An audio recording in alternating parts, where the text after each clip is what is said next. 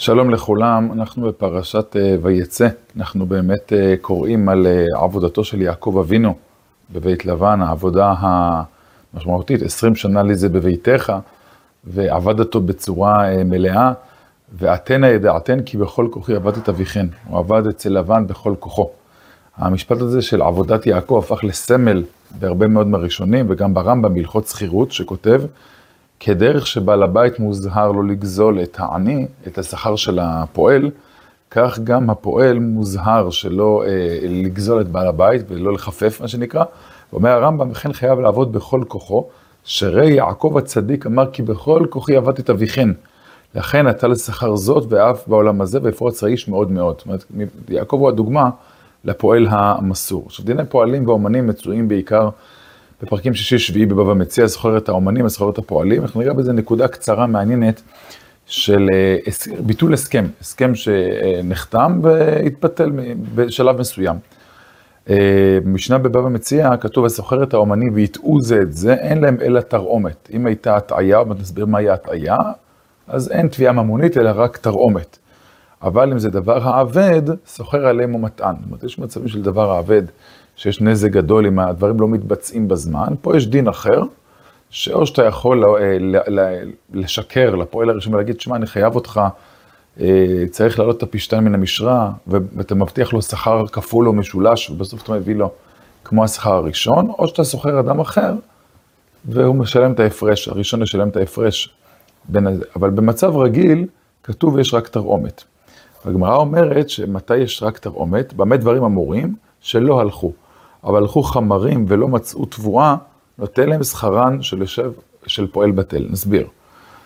מסבירה הברייתא את המשנה ואומרת, כאשר שכרתי פועלים, ואמרתי, קודם שהלכו לעבודה, לפני שהם בבוקר נסעו באוטובוס ובאו אליי, התקשרתי בבוקר מוקדם בדבר שהוא לא עבד, עבודה רגילה, ואמרתי להם, שמעו, אה, אני מבטל אתכם כי אה, הסתדרתי, על זה יש לפועל תרעומת עליי. או הפוך, אם הפועל מבטל בעל הבית, אומר לו, תשמע, אני לא יכול לעבור, יש רק תרעומת. אבל אם כבר הפועל נוסע לעבודה, הולך לעבודה, עכשיו הוא מגיע כבר אליך, עכשיו הוא רואה שיש מלא, נניח הוא בא לחרוש את השדה, אבל בדיוק היה גשם, או השדה לאחר, ואי אפשר לעבד אותה. או שהוא כבר הגיע לעבודה, ובא לבית ואומר, תשמע, אני לא יכול שתסייד לי את הבית, למרות שסיכמנו, כי יש לי איזו תקלה מסוימת, לא משנה, אבל כבר הפועל הגיע לעבודה, פה הוא צריך לשלם לו שכר של פועל בטל, יש איזשהו חשבון מסוים שהוא משלם לו. יש חלוקה בין ביטול קודם, שהוא רק תרעומת, לבין אם הוא כבר הפועל הלך לעבודה, צריך לשלם לו שכר כפועל בטל, זה איזשהו שכר מינימום, משהו כזה. התוספות והראשונים כולם שאלו, למה רק, למה אם אדם ש... אה, אה, אם היה ביטול קודם שהוא הלך לעבודה, בשש בבוקר צלצלתי, אמרתי, אל תבוא, פה אמרנו, יש רק תרעומת. שואל תוספות, למה? למה אין פה בעצם נזק? הרי בעצם ביטלתי אותך ברגע האחרון, לפני שיצאת מהבית, וגרמתי לך הפסד, עכשיו איפה נמצא עבודה באותו יום? אף אחד לא ייקח אותי כבר, כל... היום עבודה הזה הופסד, גרמת לי בעצם נזק, ככה תוספות וכל הראשונים שאלו, מה שנקרא דינא דגרמי, יש נקרא נזק עקיף, שאולי אפשר לחייב עליו, למה לא ישלם לו? התוספות באמת טוען, הנה חינמי. הוא באמת אומר, באמת תלוי. בדרך כלל כשאני מבטל מוקדם, אז הפועל ימצא בעל הבית חדש, ואז לא נגרם לו נזק. אבל אם אני, אם אני באמת מבטל אותו ברגע האחרון, ובאמת יתברר שאין לו באמת אה, בעל הבית חלופי, אין לו עבודה חלופית, באמת אני, הוא ישלם לו. וככה תוצאות פוסק להלכה. זאת אומרת, החילוק של הברייתא הוא לא באמת בין הלכו ללא הלכו, זה לא העיקר, אלא בין ימצא עבודה חלופית, ואז אין נזק ורק תרעומת, לבין אם הפועל לא, לא ימצא עבודה חלופית, ואז גרמת לו נזק ואתה בעצם משלם עליו. זה גישת התוספות. מצד שני, ראשוני ספרד אה, אמרו אחרת. אין פה בעצם, בהלכות נזיקין אי אפשר לחייב. מדוע? מכיוון שסך הכל, אמנם גרמתי לו, לא גרמתי לו נזק, גרמתי לו הפסד רווח. הרי בעצם כאשר אני מבטל אותו, מתקשר אליו ברגע האחרון, והוא עוד לא הלך לעבודה, ועכשיו הוא לא ימצא עבודה, אומר הרמב"ן, אני לא אשלם לו. מדוע אני לא אשלם לו? כי פשט הברייתא. חילוק הוא בין הלכו לעבודה לבין לא הלכו לעבודה. ואם לא הלכו, לא ישלם. מדוע לא ישלם? הרי מנעתי ממנו להרוויח את היום עבודה, עכשיו הוא יושב בבית ומתבטל. נכון, אבל זה נקרא מניעת רווח. מניעת רווח היא לא הפסד. הפסד, נזק, זה נזק בידיים של אה, אה, כסף מסוים. אה, אבל פה רק מנעתי ממנו רווח, ולכן אם הוא לא הלך, באמת, אומר הרמב"ן, הוא פטור מלשלם לו בכלל. אה, מדוע אם הלכו לעבודה כן ישלם? אומר, כאשר הפועל כבר עולה על האוטובוס בדרך לעבודה, כבר אומר הרמב"ן, התחילה פה המלאכה. יש בו, הוא התחיל לעבוד בעצם, החוזה התחיל לפעול בפועל. כבר אה, העסק מתחיל, הוא התחיל לעבוד, כי מה שהוא התחיל לעבוד, עכשיו אתה צריך לשלם לו כפועל בטל. זאת אומרת, החילוק לפי הרמב"ן של הברייתא, בזה הוא חולק על תוספות, הוא לא בין ימצא עבודה או לא ימצא, אלא פשוט הברייתא. כל עוד הוא לא הלך לעבודה, הביטול הוא רק מניעת רווח, ולכן הוא פטור ורק יש תרעומת.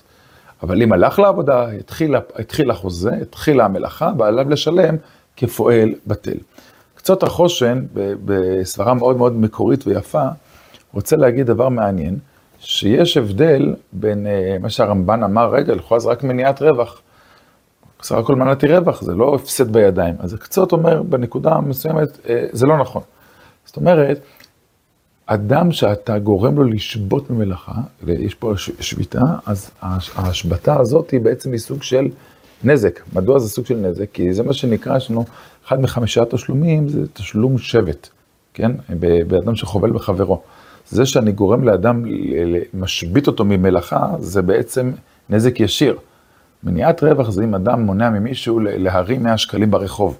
אז הוא מונע ממנו למצוא מציאה ולהרוויח 100 שקלים. זה מניעת רווח, אבל אדם שהוא עובד ואמור להיות יום עבודה ואתה נועל, גורם לו לא לעבוד כי ביטלת אותו, על זה הקצת אומר, זה כבר צודק פה, אה, צודקים הראשונים שסוברים שיש פה באמת לא מניעת רווח, אלא סוג של תשלום שבט. אה, ואתה חייב לשלם לו מן הדין, שזו באמת עמדה מעניינת ומקורית מאוד.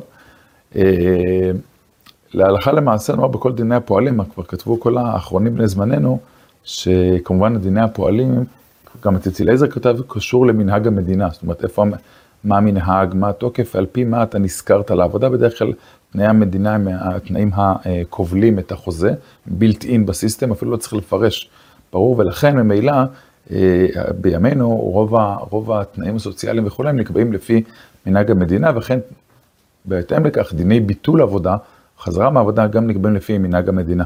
שבת שלום.